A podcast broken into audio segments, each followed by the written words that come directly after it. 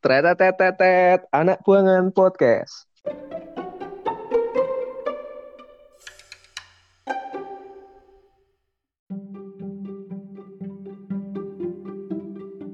itu sudah sejak lama corona itu ada. Cuma kita yang tahu kan cuma kayak misal MERS atau yang lainnya.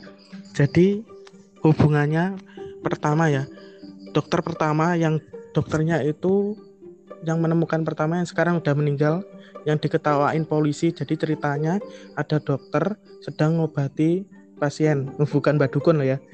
ngobati pasien.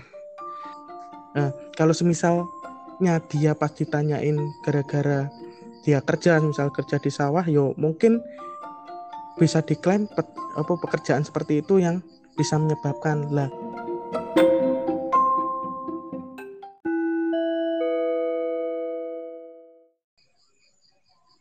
Halo semuanya. Ya, itu mah intronya Raditya Dika.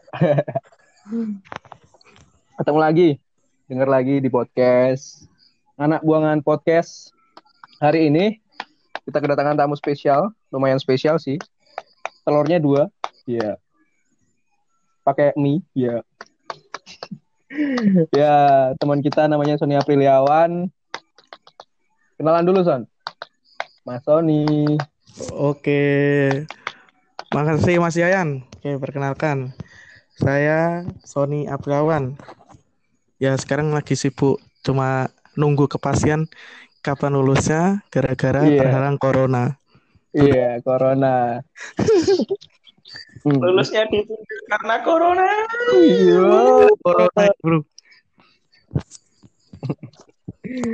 Oke, sebenarnya Pak Sony ini siapa sih sebenarnya? Kok bisa kita undang? Ya kita nanti uh, rencananya bahas corona ini. Karena corona ini sangat berimbas kepada kita-kita semua. Mas Sony siapa sih sebenarnya Mas?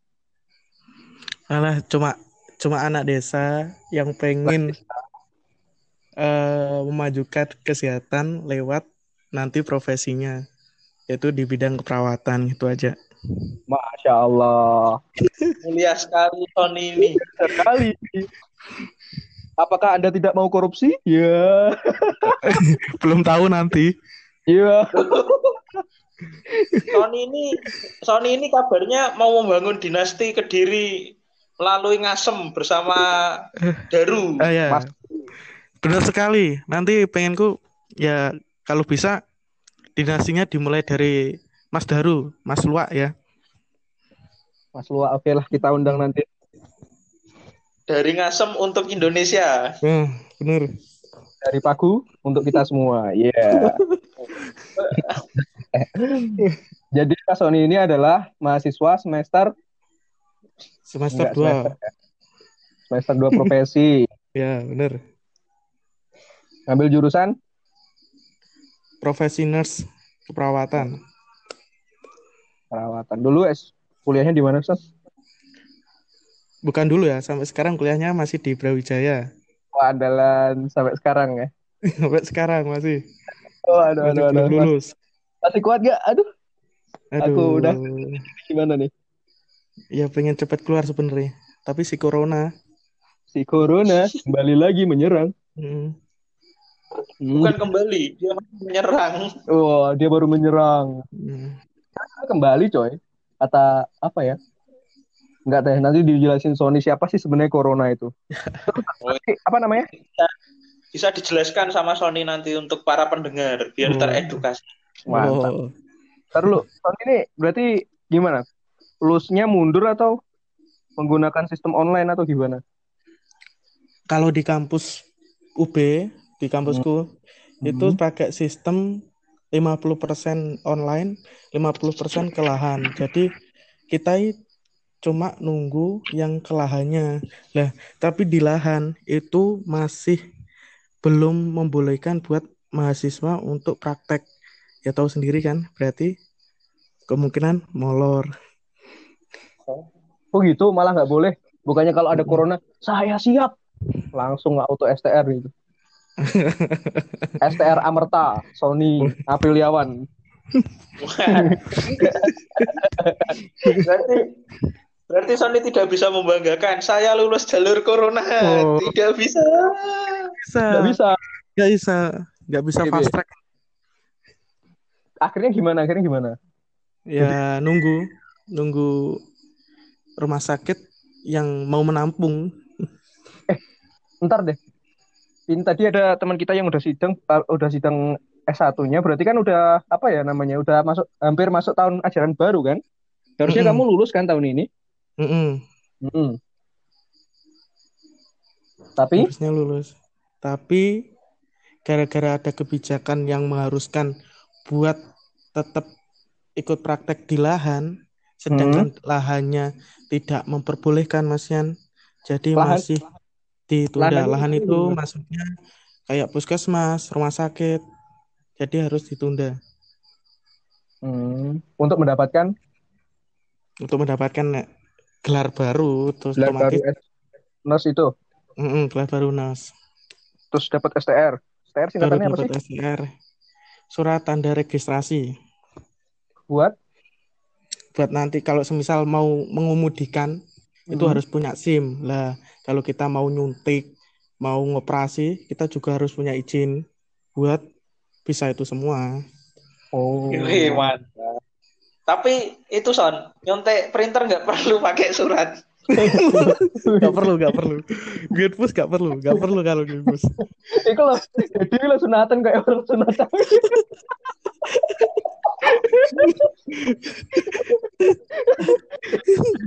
jadi kalau sunat katanya nunggu teman-temannya udah kerja biar sangunya banyak. oh siapa boleh boleh boleh Matamu. Bukan det. Nang det, det.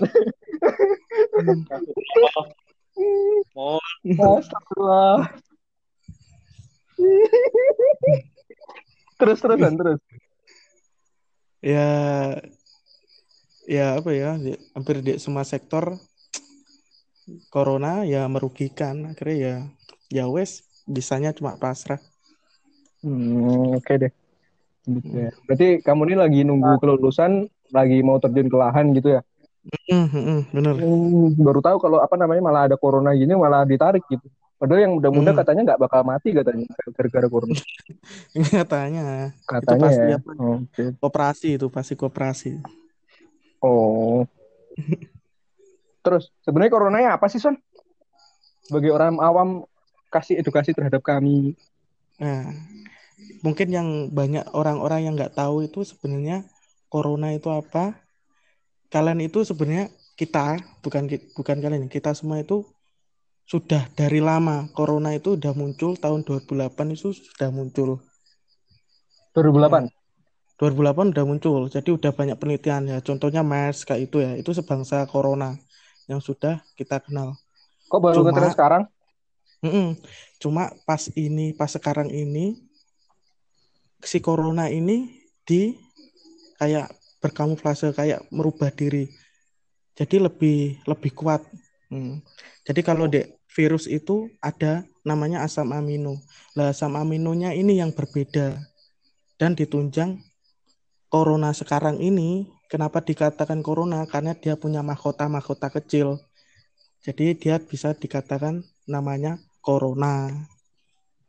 Kenapa yang bikin heboh? Ya gara-gara si corona ini itu nyebarnya cepet banget daripada corona-corona terdahulu. Seperti itu. Oh, berarti corona itu sendiri udah pernah ada sebelumnya baru hit. Hmm. Dia ini memang spesimen baru gitu. Perkembangan dari Hmm. asam Ah, ada spesime- spesimennya sebenarnya kalau virus ini sudah lama.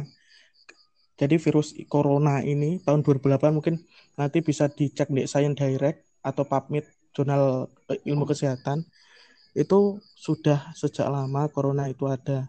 Cuma kita yang tahu kan cuma kayak misal MERS atau yang lainnya baru yang tahun 2020 atau akhir 2019 ditemukan corona jenis baru atau COVID-19 ini yang asam aminonya lebih lebih di, membuat dia lebih cepat menularkan.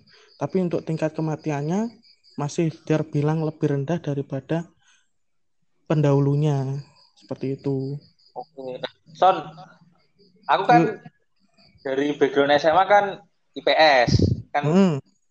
Panake harap tanya apa pertama yo kayak apakah si corona ini tuh masuknya ke in- apa ya semacam virus influenza dan sejenisnya apakah si corona itu masuk ke situ karo nah asam amino tadi itu kok si virus corona ini bisa memproduksi sendiri apa ada semacam transaksi kayak gitu Oke. Oke ya, tak jawab eh, semampuku ya. Kalau jadi intinya balik lagi. Kalau si corona ini menyerang pernafasan bagian atas. Jadi di dunia kedok dunia kesehatan wis, dunia kesehatan atau di ilmu biologi itu sistem pernafasan itu dibedakan menjadi dua, sistem pernafasan atas atau sistem pernafasan bawah. Lah, si corona ini lebih nyerang ke sistem pernafasan atas, mulai dari hidung, tenggorokan, sampai bronkus seperti itu. Lah, bisa dikategorikan apa? Masuk influenza atau apa? Nah, untuk sekarang dia itu dikategorikan dari virus keluarga MERS. Si corona itu sendiri, soalnya dari influenza itu beda. Beda, jenis virusnya beda. Lah, untuk dia kenapa eh, bisa berubah yang dulunya cuma eh, semisal cuma MERS sekarang berubah menjadi corona COVID-19 di bagian asam amino. Yang pertama, bisa gara-gara itu dia membelah diri sendiri atau dia me, istilahnya mengembangkan diri gara-gara manusia semakin kuat, otomatis si virus juga berusaha bisa semakin kuat buat nyerang si manusia itu atau rumah inangnya. Bisa juga dia diubah asam amino asam amino sama orang tertentu misal kayak si ilmuwan atau apa buat nanti direkayasa genetika namanya sehingga asam aminonya bisa berubah seperti itu mungkin penjelasan singkatnya seperti itu Lu, lu, lu, lu, lu, lu, lu. Bisa jadi konspirasi nih. Ya. oh bisa sekali awal Dulu. mulanya kan dari sini Oh gitu. hmm. Lah apa Son hubungannya sama orang Wuhan sing makan sembarang kalir itu apa, Son? Oke, jadi hubungannya pertama ya, dokter pertama yang dokternya itu yang menemukan pertama yang sekarang udah meninggal, yang diketawain polisi. Jadi ceritanya ada dokter sedang ngobati pasien, bukan badukun loh ya, ngobati pasien. Nah, pasiennya itu dia sering, maksudnya di suatu di pasar di daerah Wuhan, dia sering eh, mengkonsumsi bahkan menjual barang apa hewan-hewan liar buat dikonsumsi. Nah, dia menarik kesimpulan. Dia sebelumnya sudah menemukan corona, tapi corona jenis yang ini itu menurut dia lebih cepat ke- di- ditularkan. Nah, pas waktu itu si dokter ini lapor ke polisi, tapi diketawain sama polisi. Soalnya ya eh, masa corona doang nggak bisa ngatasi seperti itu loh. Nah, ternyata dari satu pasien, kalau istilahnya eh, zero pasien ya, eh, pasien yang pertama itu eh, dirawat, terus akhirnya lama-kelamaan kok semakin banyak yang datang dengan kasus sama. Semakin banyak, semakin banyak, semakin banyak, sampai akhirnya dokter yang menemukan pertama itu udah meninggal. Nah, sekarang udah meninggal. Nah, kenapa itu ya udah virusnya itu ditemukan di kelelawar. Oleh karena itu bisa ditarik kesimpulan di pas di pasar itu melalui pemburuan hewan liar itu terciptanya asal mula virus corona yang jenis baru ini. Oke, Tuh. tapi ini Son, kan di daerah Sulawesi, Manado, sekitaran situ kan juga enek sing mak- makan kelelawar, kucing dan lain sebagainya. Itu Hmm. apa? Tapi melihat kondisiku kok gak gak apa-apa sih sejauh ini menurutku loh. Iya, Son. di Indonesia daerah Sulawesi itu. Nah, di Manado itu ada pasar hewan apa namanya? Pasar hewan sing dia jual hewan-hewan ekstrim gitu.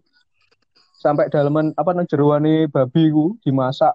Iku juga fan-fan ae wong. Oh, bahkan kucing, kelelawar, tikus hutan. itu ya Nah, oke, sip. Oh, iki rodok rodok nggak ngeluh. ini gini.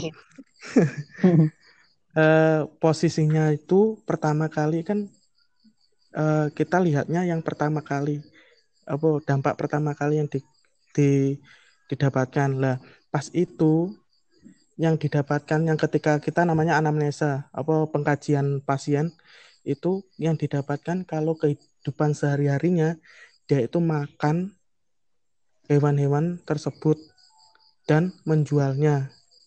Nah, kalau semisalnya dia pas ditanyain gara-gara dia kerja, misal kerja di sawah, yo mungkin bisa diklaim pe, apa pekerjaan seperti itu yang bisa menyebabkan lah gara-gara ini tadi yang awal sendiri gara-gara dia makan ya otomatis ya kita nggak kayak apa ya kita nggak bisa tahu kalau pada waktu itu ternyata dia imunnya ya lemah ataupun dia sebenarnya sudah menderita corona itu sendiri dan di tubuhnya dia sebagai inang corona ini berubah. Jadi kita nggak ada tahu tapi pas waktu kejadian si corona ini ditemukan di kelelawar oleh karena itu mereka mengklaim mungkin ya kalau aku mikirnya secara secara apa ya kesehatan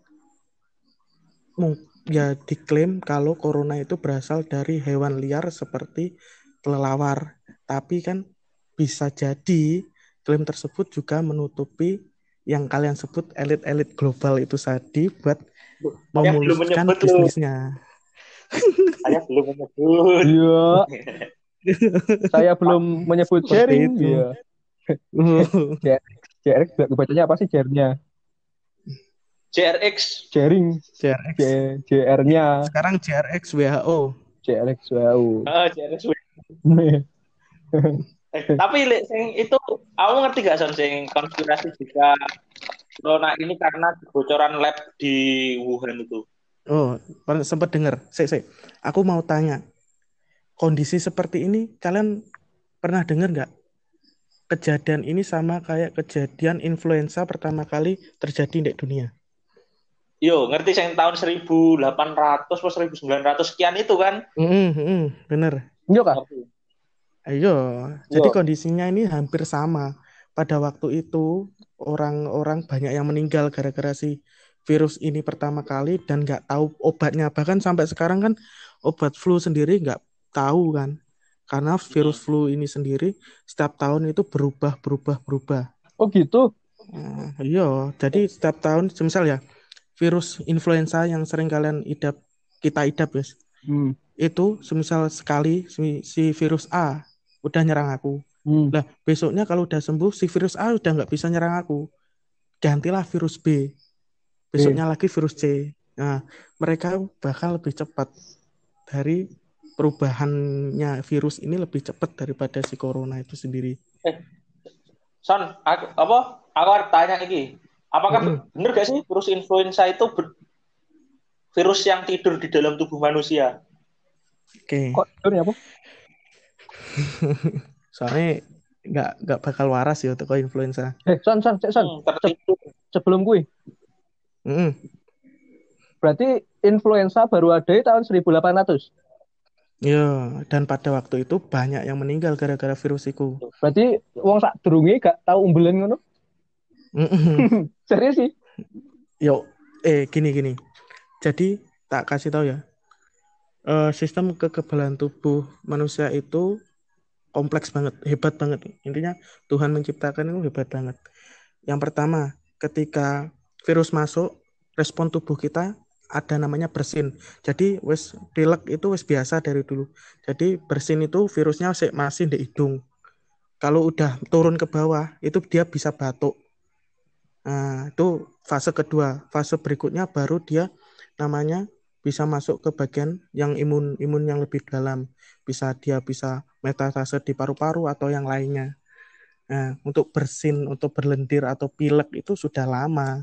Cuma virus jenis influenza itu yang baru ada tahun 1800-an dan pada waktu itu orang-orang Eropa lah yang paling terdampak.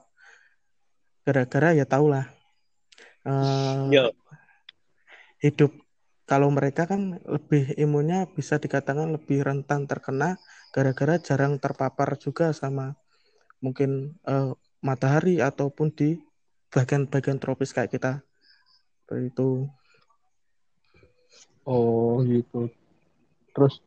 Tapi emang asal mula kayak virus virus virus aneh itu kebanyakan dari Eropa loh bahkan kayak flu Spanyol. Ya, uh, uh, flu Spanyol. Eropa.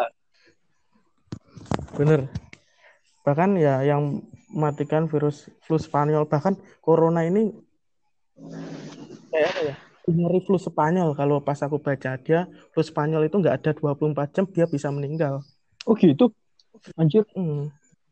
jadi ketika hmm, udah parahan flu Spanyol sih Hmm, jadi bisa pas habis kehirup langsung 24 jam dari dia uh, masuk ke inangnya, inangnya bisa mengalami kematian.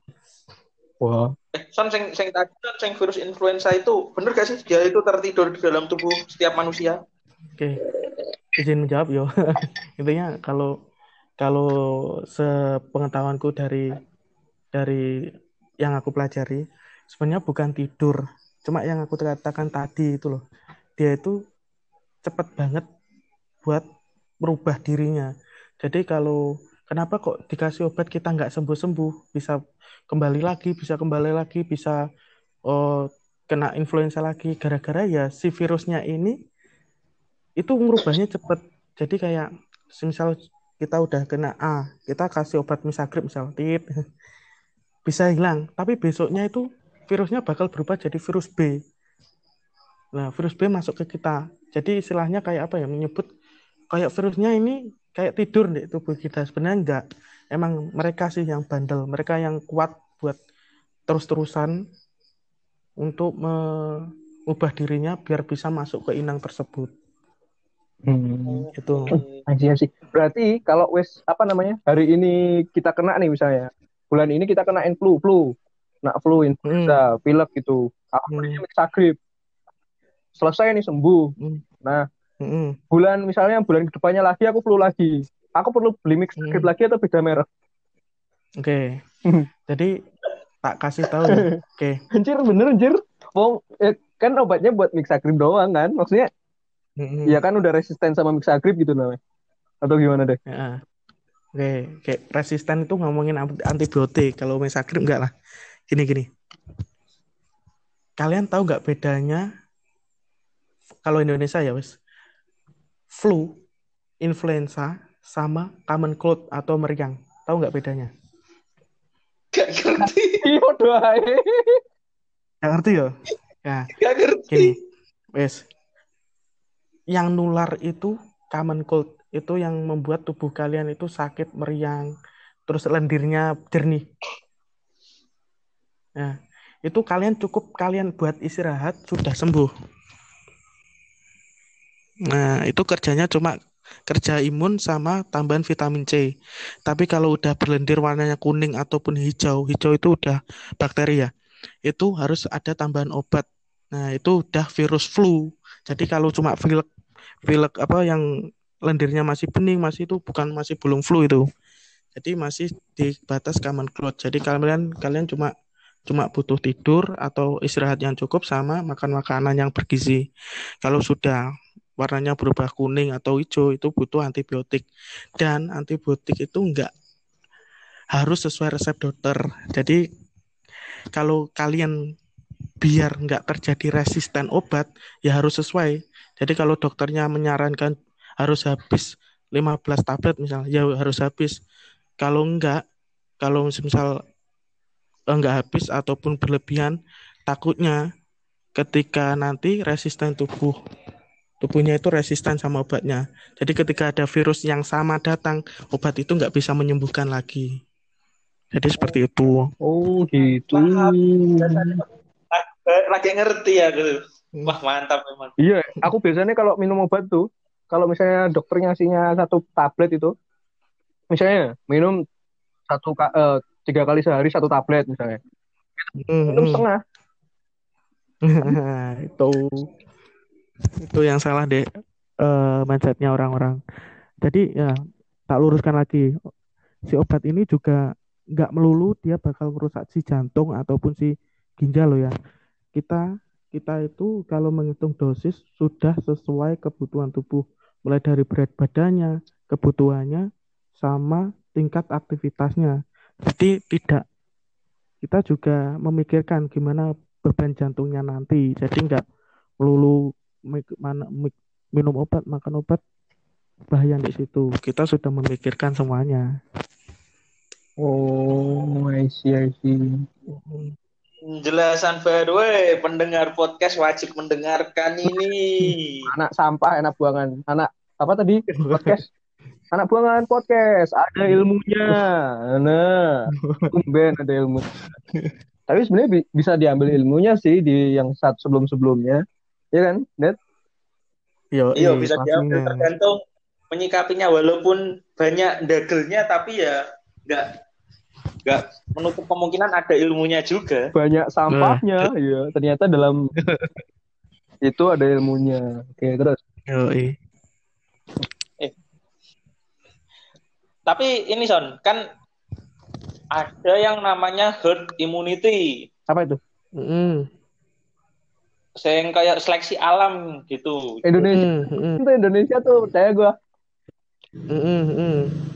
Jadi harus ada berapa orang yang terkena dulu biar terjadi imunitas massal. Ya benar. Hmm, ya pokoknya semua bisa terjangkit ngono kemungkinannya. Hmm. hmm. Jadi semua bisa terjangkit biar semua dapat imunitas massal. Yang jadi pertanyaannya mau jatuh korban berapa ratus ribu dulu baru terjadi herd community. Loh, katanya auto im, auto apa namanya sembuh kok menjatuhkan korban? Hmm. Ini dalam satu ruangan, is, uh, kita analogikan yuk. Dalam satu ruangan, semisal kita naik bus. Hmm, naik bus. Naik bus.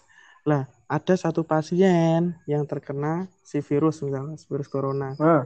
Nah, dia bakal nularin ke orang-orang sekitarnya kalau tidak menggunakan alat pelindungan diri yang baik. Oke.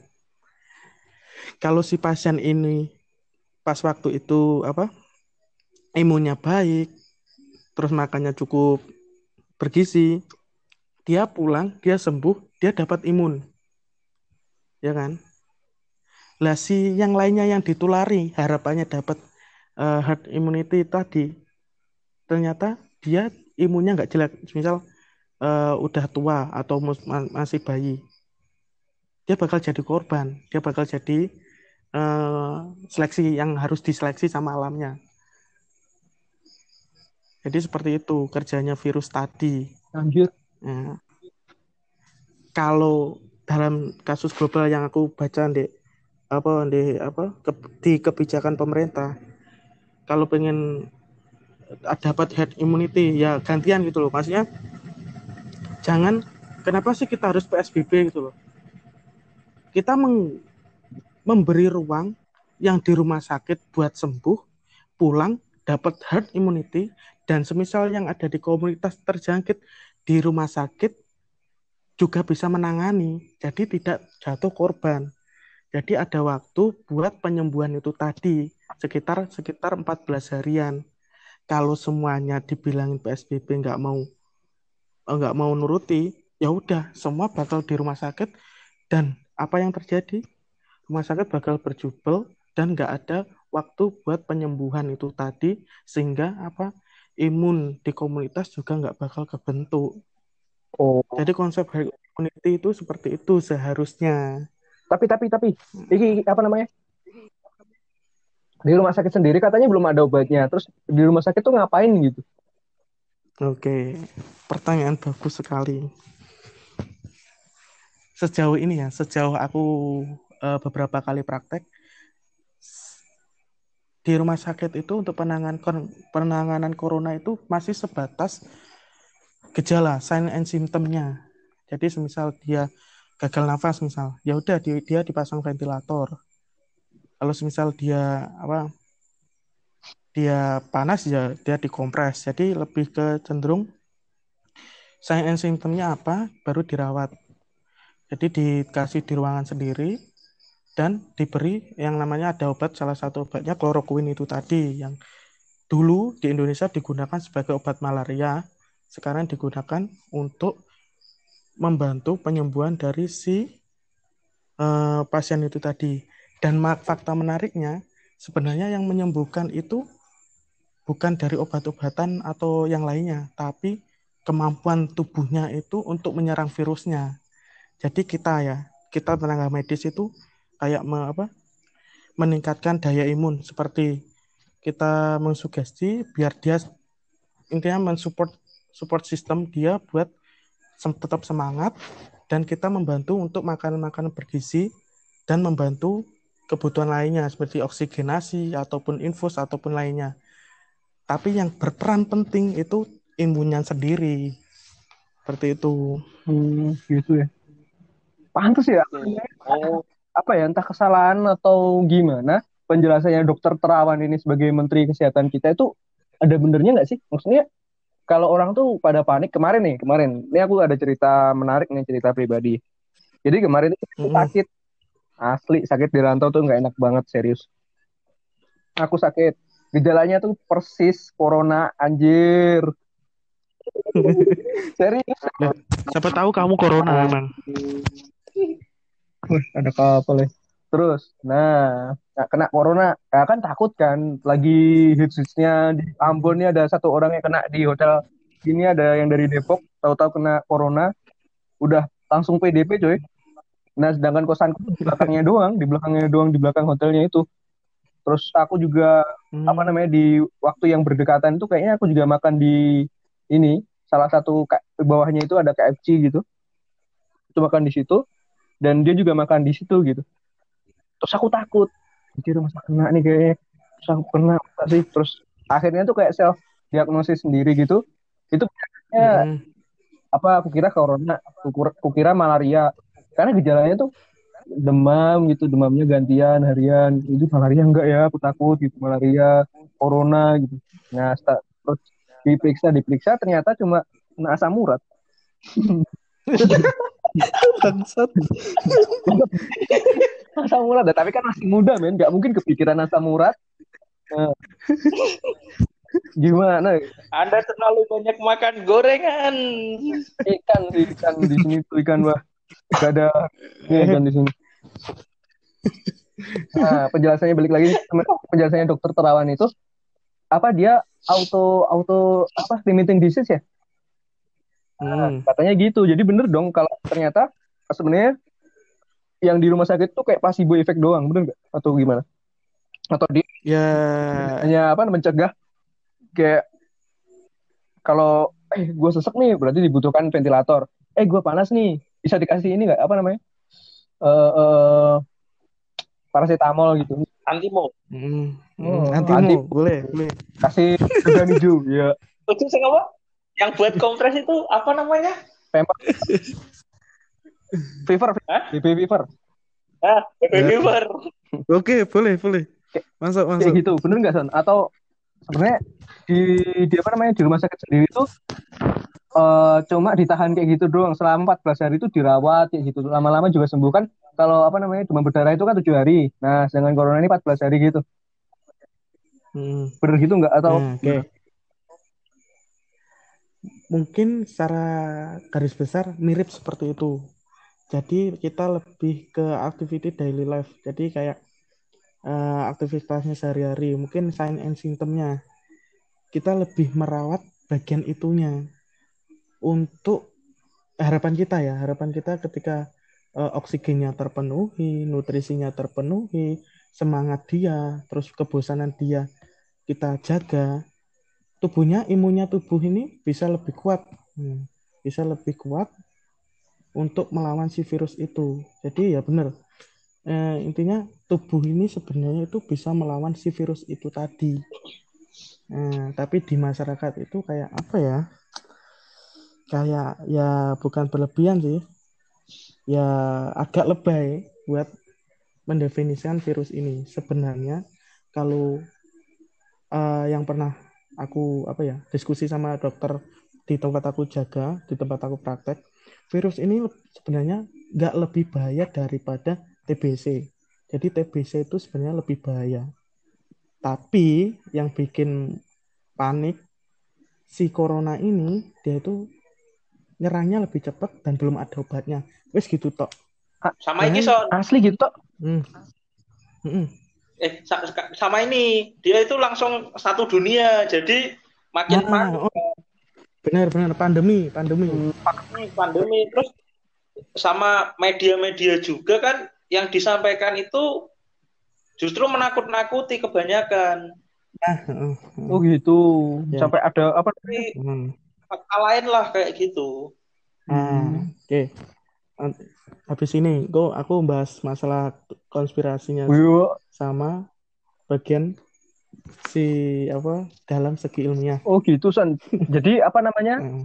eh, nggak perlu khawatir berlebihan kalau masih apa namanya? Kalau kalau apa namanya tetap beraktivitas gitu boleh atau gimana deh? Soalnya Oke. nggak mau diakui atau enggak, nih di Ambon sendiri tuh orang-orang itu pada bandel sebenarnya bandel serius. Sekarang udah berapa orang? Ini katanya udah 8 8 orang yang meninggal di Ambon sendiri nih. 8 terakhir Mm. lihat 8 atau berapa? Itu itu Nah, tuh orang-orangnya tuh tetap santuy gitu loh. Tetap apa ya? Happy happy, serius happy happy ada basar kalau sore ada basar ini Joy, ada namanya basar apa namanya? Basar takjil. apa Ramadan. Takjil Nah, serius dan itu masih rame. Ya aku nggak tahu sih rame apa kalau nggak lagi apa namanya? Kalau nggak lagi apa namanya? Hmm. Kalau nggak lagi corona gini, dia serame apa tapi ini masih rame serius. Tuh, berarti Hmm. apa namanya? Kita nih harus gimana nih? Atau tetap yaudah sih santai gitu. Kan kalau santai apa namanya? Kalau penuh cinta, penuh kasih itu apa namanya? Daya imunnya itu meningkat. Terus habis itu kita Hmm. jadi susah untuk sakit. gitu. Bener nggak? hmm, Tapi oke. gini, Roma Irama kan juga di lagunya juga ada. Yuk kita santai agar badan tidak tegang. Oke, bener-bener. Sofi dulu. Balik lagi ya. Sofi, Sofi, Sofi, Sofi. Heeh. Yan, Dedi lo, kon minum Sofi dulu. oh, udah. Yo, Yo, Tahu nggak Sofi? Astagfirullah. masalahnya masalah gini, Ra. Gimana gimana? Kita tahu nggak kapan imun kita naik atau kapan imun kita turun? Gak, gak diketahui ku. Gak bakal tahu kan? Nah itu masalahnya. Oke, masalahnya itu tak balikin lagi. Kejadian ini sama kayak pertama lagi pertama kali kejadian influenza ada di bumi. Ada di pokoknya eh, ceritanya itu mirip lah. Panik, kecewa, tapi pada waktu itu obatnya udah ada. Otomatis kita itu nantinya nantinya ya yang aku mikirnya ke depan menganggap corona itu ya seperti flu biasa gitu seperti batuk biasa kayak kalau semisal obatnya udah dapat apa udah ketemu semisal kayak datang tanya eh kamu nggak masuk kerja lo apa kon Corona. biasa corona Wah, Serius? kemungkinan nantinya seperti itu Anjir. sama kayak dulu si influenza menyerang Oh gitu. Berarti kalau kita di- 100 ke 100 tahun ke depan nih, misalnya kamu masih hidup, kamu cerita gitu ke anakmu, gitu. Wah, aku dulu pernah sakit corona gitu. Wah, di, di ah, Hmm, Mbak Sony kena corona, aku lo kena corona masih hidup. Ya, aku juga masih hidup. nah Sisa paru-parunya. itu Oh ya, kejadian seperti ini bakal terulang maksudnya berulang lah Eh, pernah dengar nggak kalau semisal eh, ada bakal kebentuk virus baru di eh, semisal 100 tahun kemudian atau 30 tahun kemudian atau 50 tahun Bill kemudian Gates 20 memprediksi, tahun bahkan mungkin. Bill Gates memprediksi Ah, dari 20 tahun tahun kemudian yang lalu Nah, terjadi kan? sekarang. pernah dengar tuh Bill Gates, Nah. Bill Gates, Bill Gates. Mm-mm. Jadi saksi Ya. sejarah tidak, ini tidak mengenakan. Oh ya, berarti kita saksi sejarah, Son. banget banget Kalau masih Hmm. hidup. banget Oke. Tidak Banget, mengenakan banget. jadi saksi sejarah. Iya. Cukup sekali. Nah, Ya iya lanjut. gak enak banget Terus, Son, terus. seleksi Bener nggak? Lah, kok sebenarnya ya balik Bener, lagi ya. Kita itu nggak tahu imun kita kapan baik, kapan buruknya. Ya kan? Lah, terus pilihan kedua, kita juga nggak tahu obatnya apa. Oke, dari dua penyebab ini tadi, kita loh, kalau aku pribadi ya, aku bisa menyimpulkan, oh ya, aku kalau seenggaknya aku jangan jadi kurir si virus itu tadi buat nyerang orang lain ataupun keluargaku. Seenggaknya ada bentengan itu biar ya kalian masa mau sih masuk di bagian uh, herd immunity tadi ataupun yang diseleksi sama alamnya ataupun orang lain atau orang yang dicinta kalian. Seenggaknya ya aku tidak membenarkan buat orang-orang keluar seperti itu meskipun dia imunnya baik bahagia ataupun yang lainnya kita ini hanya mencegah gimana gimana maksudnya? Kita ini hanya mencegah seluruh orang itu terkena bareng-bareng atau seluruh orang orang ini ada kemungkinan tidak terkena atau gini? Peluangnya itu ada tiga. Mikir mm-hmm. semua orang akan terkena dan kita hanya menunda mm-hmm. pengenaan. Yang kedua uh, ada sebagian orang apa namanya sebagian orang yang udah kena ini mematikan virusnya jadi virus itu akan berhenti. Yang ketiga uh, yang pertama tadi apa Pokoknya balikannya nomor satu tadi. Balikannya nomor satu berarti semua orang tuh pasti kena gitu. Oke. Yang dilakuin di Indonesia sekarang bahkan di dunia ya, itu masih defend, bukan bukan menyerang. Jadi nggak salah itu melawan virus corona itu salah. Jadi kita sebenarnya bertahan terhadap serangan virus corona dengan cara apa? Ya kita berlindung, kita apa menutupi. Jadi sebenarnya kita itu bukan bukan memberantas corona enggak, cuma memutus rantaian si corona biar enggak nyerang orang lain. Jadi kita itu enggak sebenarnya enggak bergerak sama sekali. Kita cuma defend gitu. Posisinya sekarang itu cuma defend. Yes. Kalau benar-benar menyerang ya wes temukan vaksinnya, masukkan ke tubuh, yaitu menyerang virus corona. Oh, berarti apa namanya? Bahasanya Pak D itu gitu paling ya?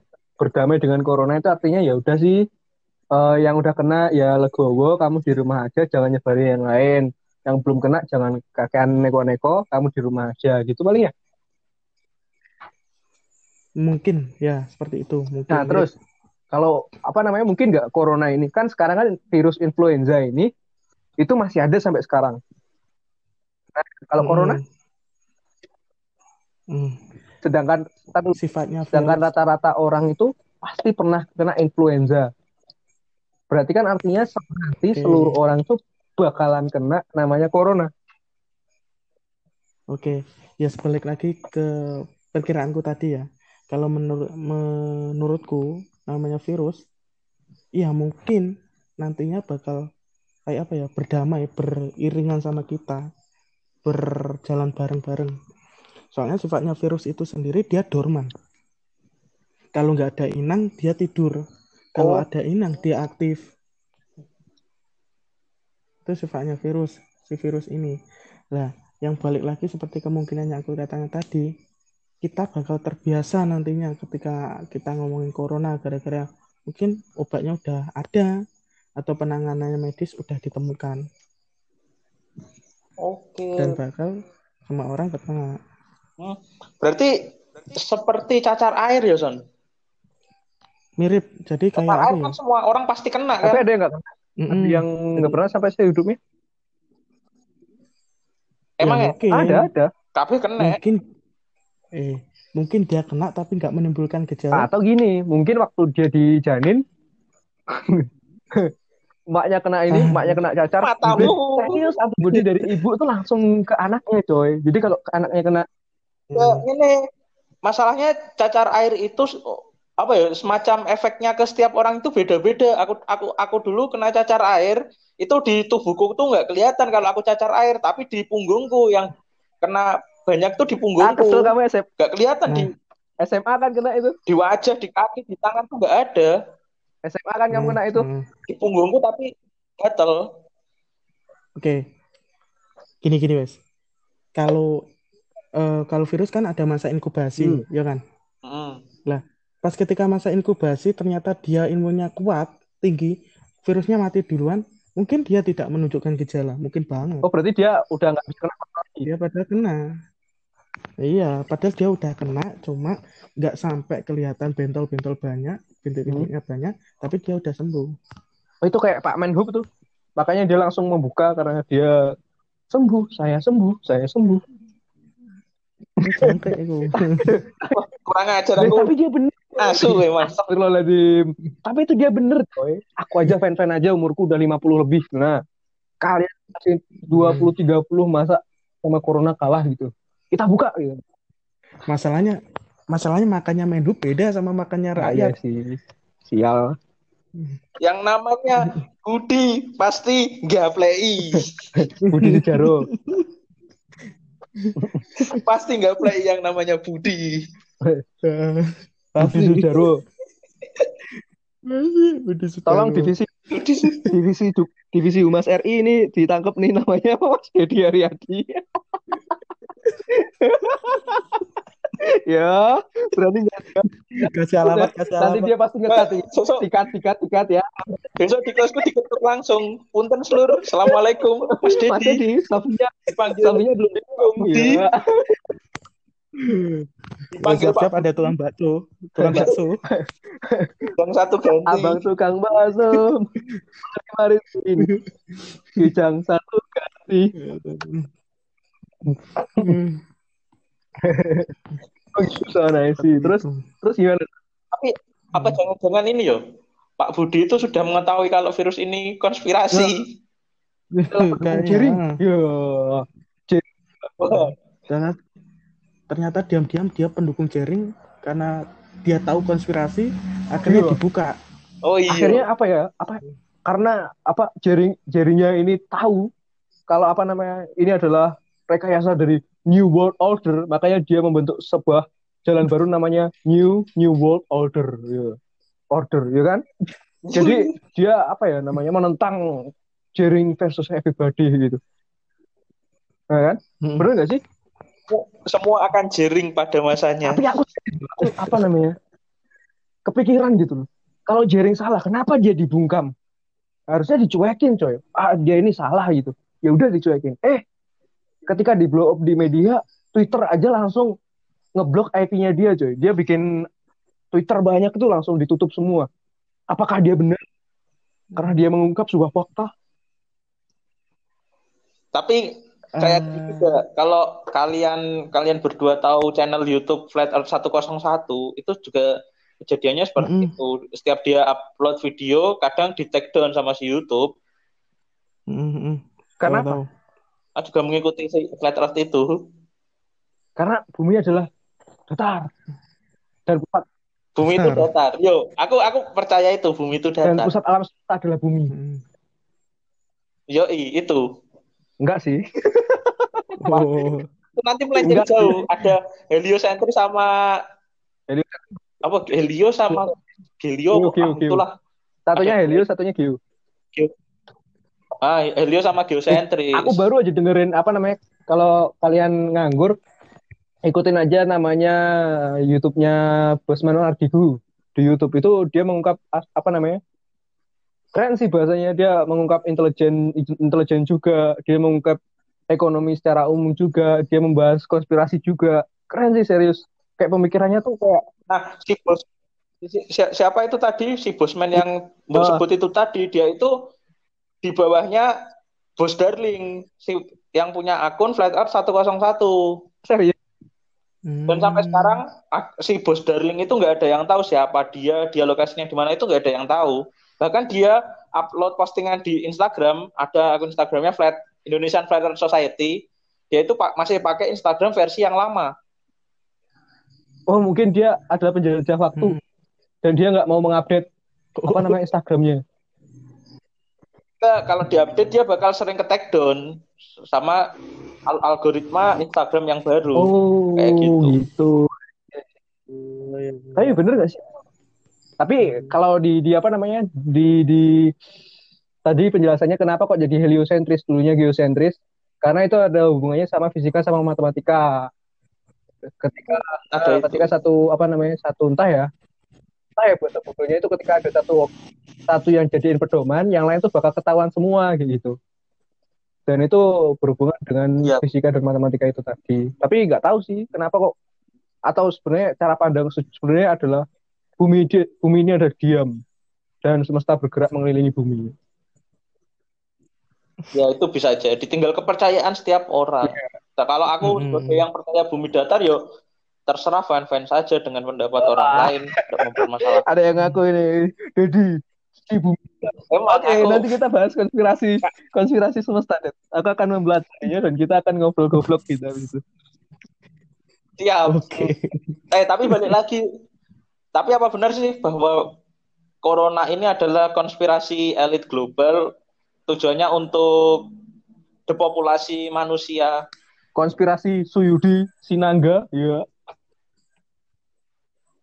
Tapi itu untuk depopulasi manusia. Jadi jumlah populasi manusia itu dikontrol sekitar 500 juta atau berapa ratus juta gitu. Kayak Thanos gitu. Mm, mm, Iya kayak Thanos. Oh, mungkin. Jadi kalau asam aminonya diubah itu dan hanya sebagian orang yang bertahan mungkin ini sih apa namanya bisa aja sih bisa untuk mematikan sebagian manusia tapi anjir itu nyawa pak itu ada perasaan ada feelingnya di situ. Masa dimatiin gitu doang? Gimana San? Gimana San?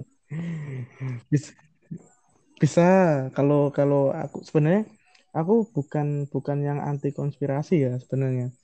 Ya masuk akal. Bisa juga ada pengendalian ya pengendalian jumlah penduduk ataupun dia sebenarnya yang men- yang membuat virus dan dia juga membuat vaksinnya bisa juga buat kepentingan dia pribadi masalah bayangin wes kalau semua orang membutuhkan obat dia otomatis bakal sampai nanti cuan-cuannya ya bakal ke dia. mungkin juga mungkin juga.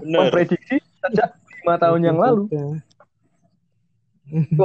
Tapi sistemnya itu kayak Mungkin ini komputer.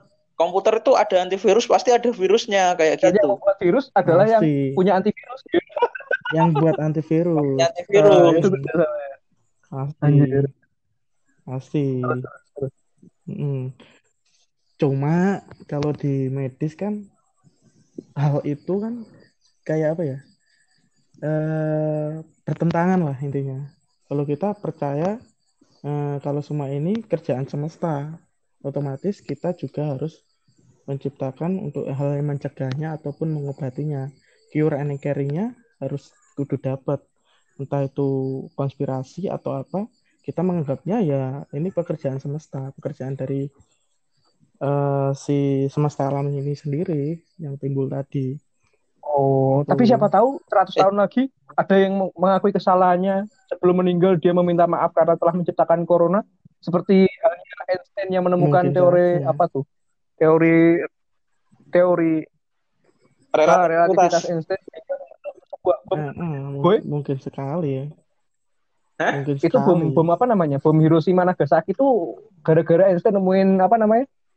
rumus Ah, ah, teori Ah. relativitas Mm, mungkin sekali rela- relativitas relativitas Einstein itu gara-gara dia menemukan sebuah teori itu dan diuji coba benar menemukan ledakan terus akhirnya Einstein merasa bersalah karena menemukannya siapa tahu corona seperti itu Mm-mm. sebenarnya dia nggak mau Ya sebenarnya dia nggak mau nih sekali. mencep- menyep- apa, menciptakan sebuah virus karena akan terus bagian populasi Hmm. manusia akhirnya tapi karena dia Hmm. membutuhkan karena dia adalah pengen new world order sehingga dia membagi virus itu ke seluruh umat manusia dan dia menciptakan perdamaian di situ. Tapi kayaknya Tapi ada salah satu konspirasi lucu sih tentang virus corona ini. kamu Idat Jadi ya ini maaf untuk yang mendengarkan kalau ada ka- kadrun-kadrun ya.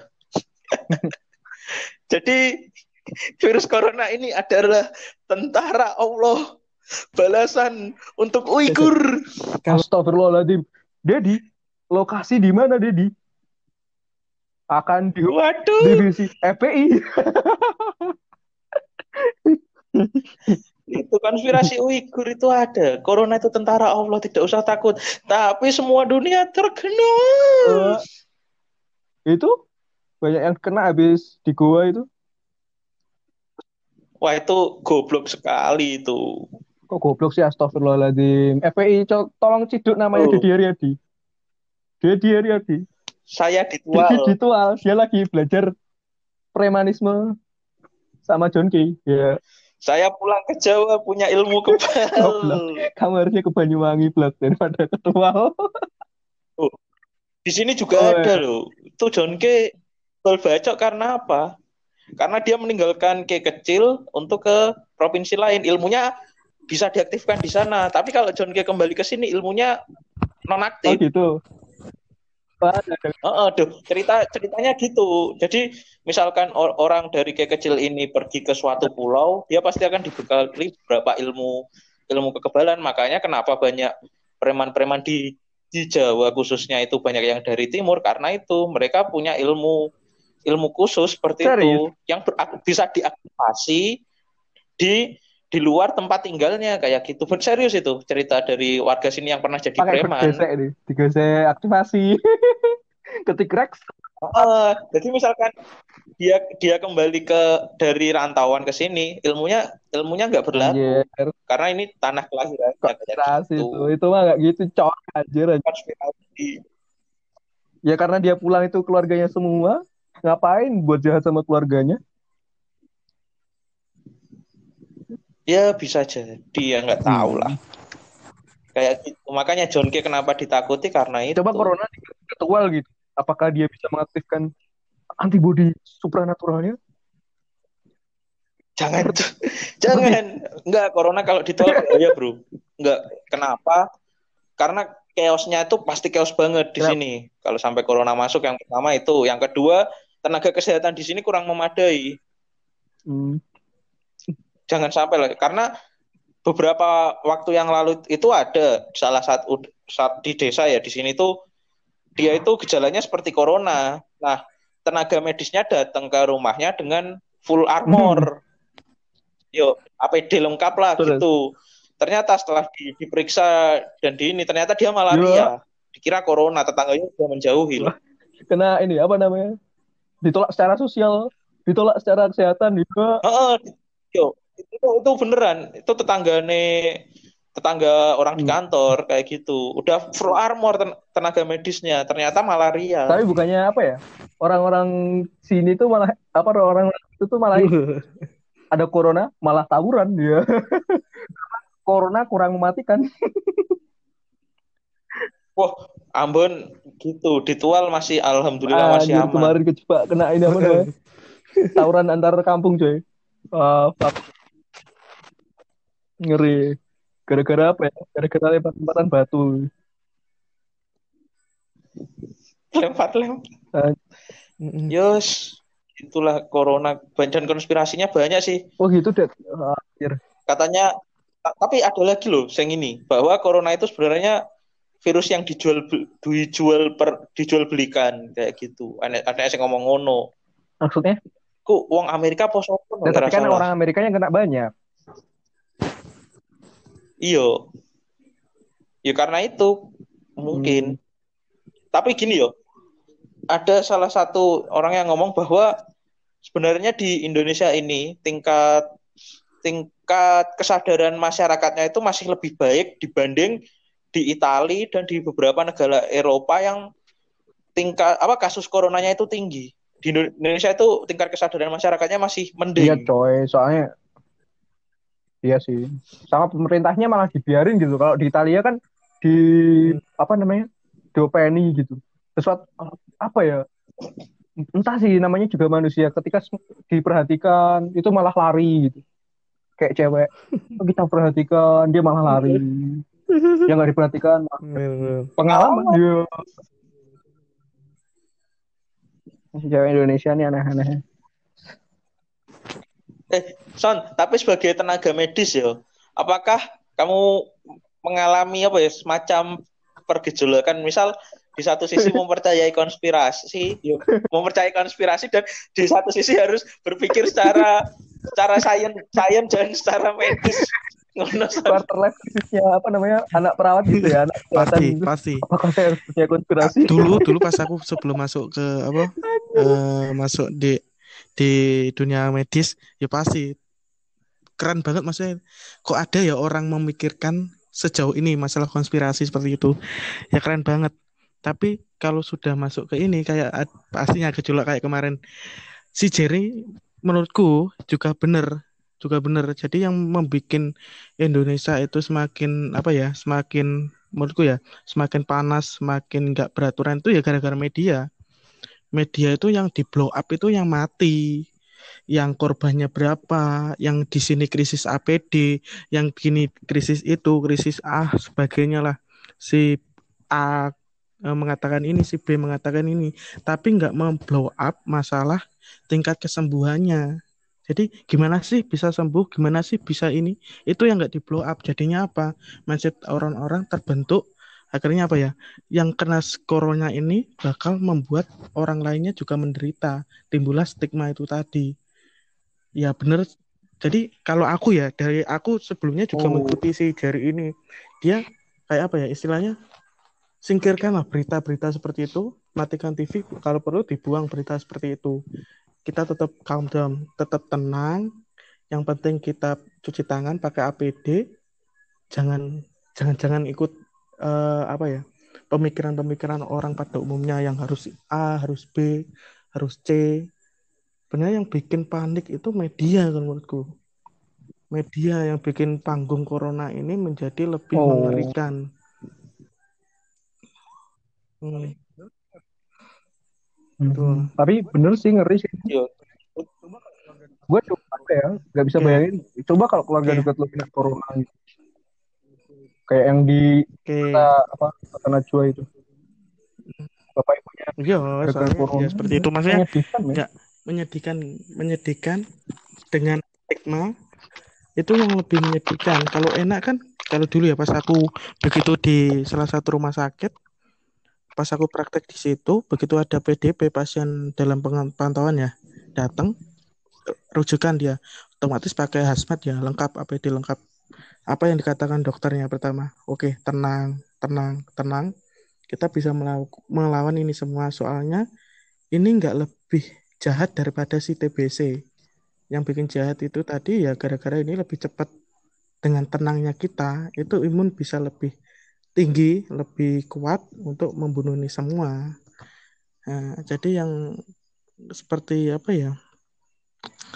Paniknya orang-orang ini yang bikin nggak tenang. Tapi di sisi lain, bandelnya orang-orang juga. Hmm. hmm. Tapi ya, bener nggak kalau corona itu menyisakan apa namanya paru-paru hanya berfungsi nanti 80%? Itu masih sebatas apa ya?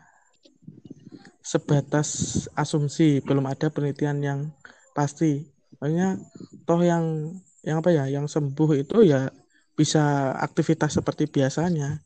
Itu kemungkinan gara-gara apa ya? ganasnya si corona itu tadi.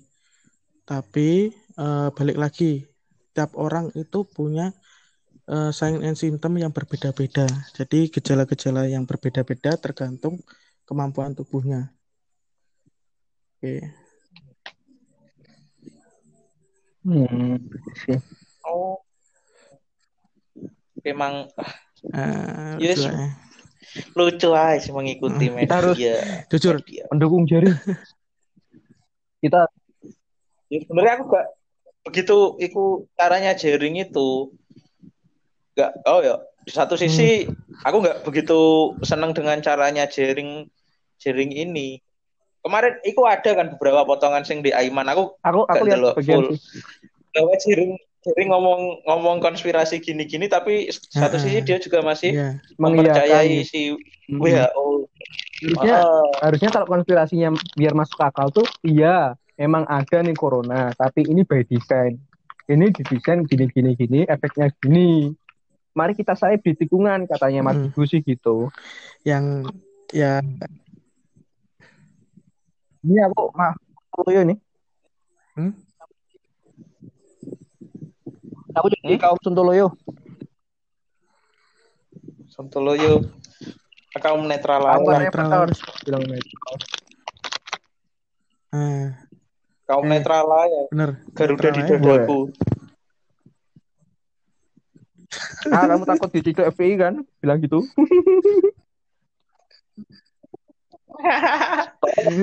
Kayak ini tameng ya Pak. Aku tidak ada tameng berlindung ya. Kita bukan apa namanya? Kita bukan Coki Pardede. Kita bukan tretan Muslim. Kamu nggak ada tameng. Ada tameng. tamengku Tamengku cuma apa? Pintu Oh, kosan kita tamengku. yang kita Allah subhanahu wa ta'ala kita.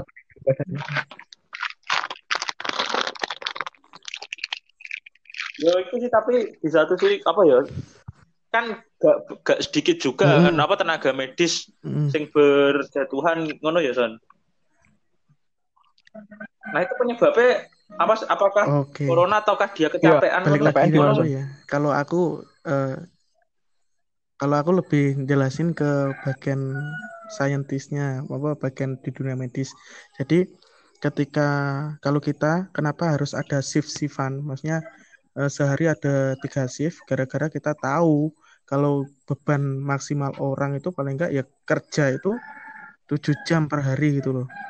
Nah, di lain sisi kinerja seseorang semisal capek itu juga daya imun tubuh dengan orang kecapean dengan apa ya?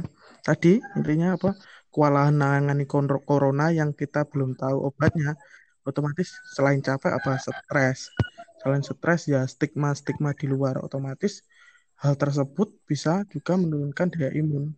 Meskipun apa? APD lengkap armornya lengkap atau hazmatnya lengkap tapi pada waktu itu dia sekali kena percikan droplet misal dia terkena akidonan ya mungkin sekali. Idonan. mungkin sekali. Ya itu dari situ part en- di entry-nya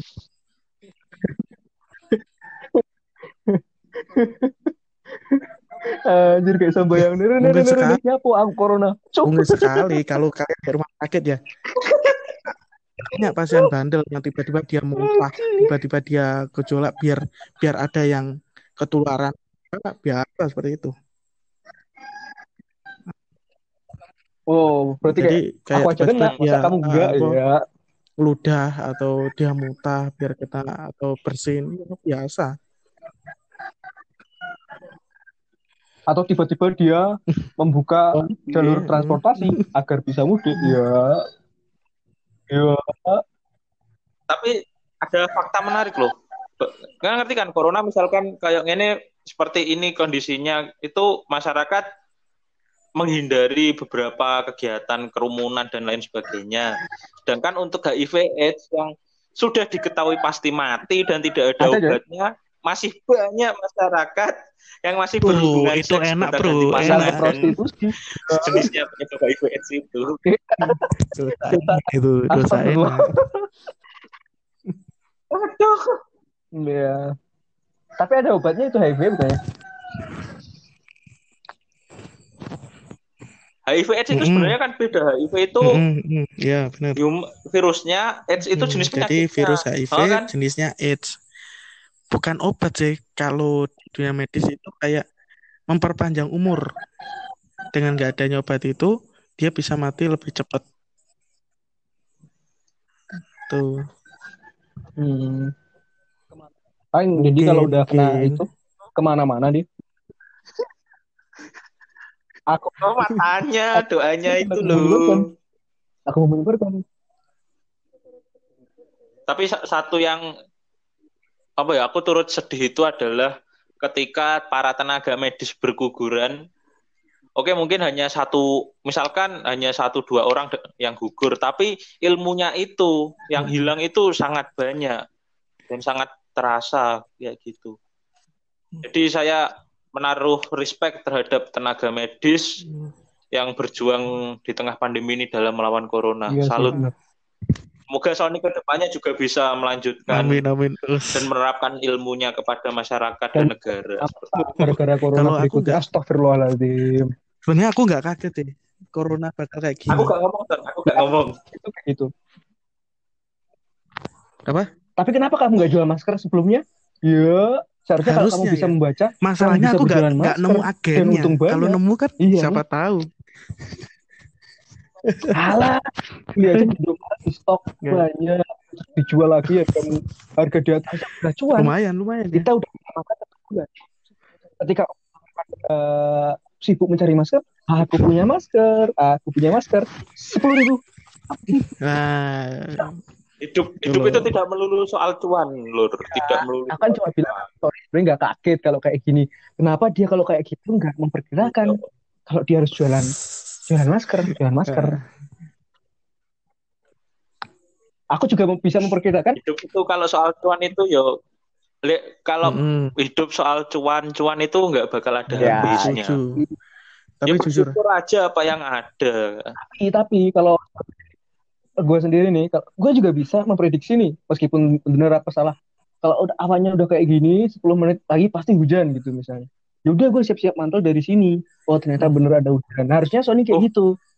Oh gini. Oh, kenapa?